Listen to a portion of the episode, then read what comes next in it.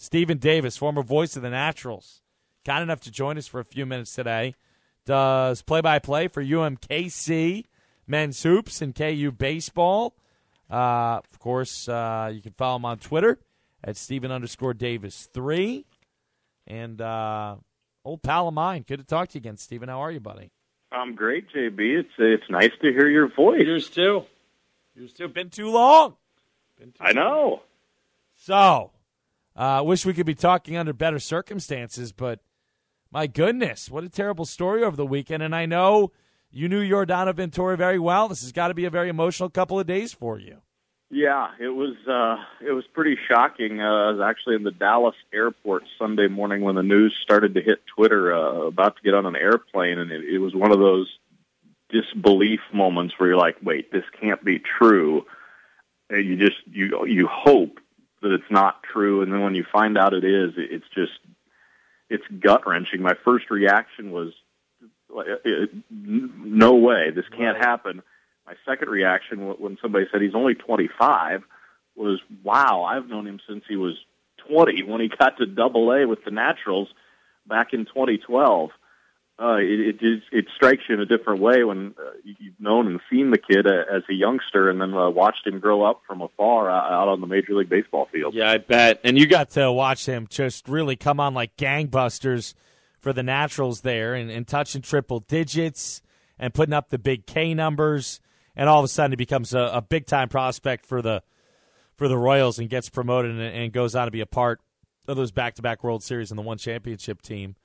Um, when did you know Yordano Ventura was a definite, you know, kind of top of the rotation, top two or three in the rotation? When did you know he was a definite major league starter? Uh, we knew he was a big time prospect before he got to us.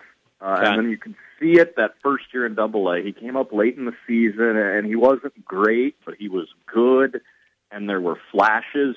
But the next year, 2013, he starts the year in Double A with the Naturals, and he's just lights out. I mean, he's blowing guys away, striking out well over a batter an inning, and, and you're you're thinking, wow, this guy could be, you know, he could be he could be in the majors now. And imagine what he's going to be when he gets when he really figures this thing out as he gets a little older and, and gets around some veteran guys and matures. And I think that was when it was the beginning of that season. It was just, it was lights out every fifth day. That's when he was sending out those tweets when he started doing it, you know, with the blessing of God, mm-hmm. I take the mound today for the Naturals. Let's throw fire. Mm-hmm. And he started sending those out every fifth day when he'd go out to pitch. And you're like, man, this guy's, he's got everything you'd want. He's got the stuff. He's got the confidence.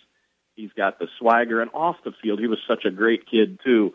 He was always smiling. He always had a big heart. He was always laughing. You couldn't help but like him personality wise. He was working like crazy to learn English so he could fit in. He loved the fact his nickname was Ace because it gave him a connection with his American teammates based off the movie. But that was also what he wanted to be on the diamond for his team. He wanted so badly to be successful and I think it was the fact that he, he could do it and that he wanted it so bad that made those of us who, who saw him on a daily basis and how hard he worked know that he was going to make it and be a, a top of the rotation big league guy. Threw so hard, right? Triple digits, but at times the location got a little wonky on him. He had a great 2014, and, and then uh, obviously in 2015, a huge part of that championship team, too. This past year, he kind of regressed a little bit. Just one more on him as a pitcher. What do you think the future was going to be? I mean, we can only speculate now, Steven. But do you think he was going to right himself? Was he long for Kansas City? What, what do you think the future was for Ventura as a player? The Royals made a big investment in him a couple years ago and gave him a long-term contract that they thought, giving him the security of a deal and making him feel comfortable and that he had a home, would be what would get him over the hump and to that next level. And the deal wasn't exor- too exorbitant where the Royals couldn't afford it. It was, I think, 23 million to get through the 2019 season, and then there were club options for more money for the next two years. So he was going to be a Royal for quite a while. Mm-hmm. And in fact, that's one of the, the news stories coming out this morning is, is it'll depend on the toxo- toxicology report uh, out of the accident for whether what happens with all this money that's still owed to him on the contract. That'll be one of the other unfortunate auxiliary stories that mm-hmm. gets followed out of this. But you know, that's the great question: would he take the next step? or would he continue just to be what he was? And the big problem this last year was the home run ball. When he'd get in trouble because he was so much of a competitor and a fighter, he'd come at guys with his fastball. And no matter how hard a fastball is in the major leagues, guys can hit it. They're big league hitters. Uh, and he got knocked around with that fastball this last year, and he was trying to make that adjustment. Uh, and from all reports and from what Dayton Moore has said over the last few days, uh, Yordano had committed extra to working hard this off season.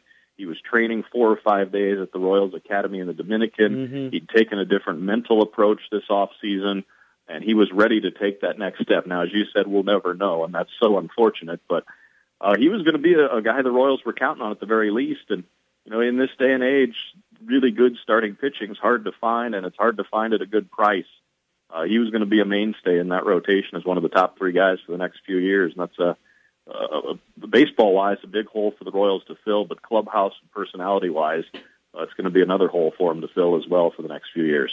Talking with Steven Davis, voice of the UMKC Kangaroos uh, these days, former voice of the Naturals, reflecting on the passing of Yordano Ventura, who died shy of 26 years old in a car crash this weekend.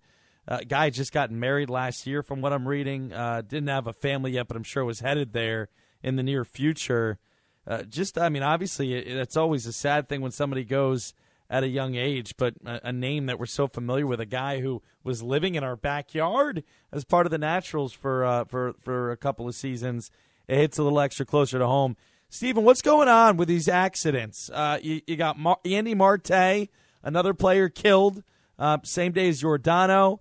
Obviously, Cedeno uh, killed a few years back in a car crash. My goodness, we can't help but think about Jose Fernandez just a few months back, the great young pitcher for the Marlins in a boating accident. I realize a little different, but uh, the most I can gather is that you know um, there's a need for speed in a lot of young people, but definitely in certain cultures, they they get the flashy cars. The cars go super fast.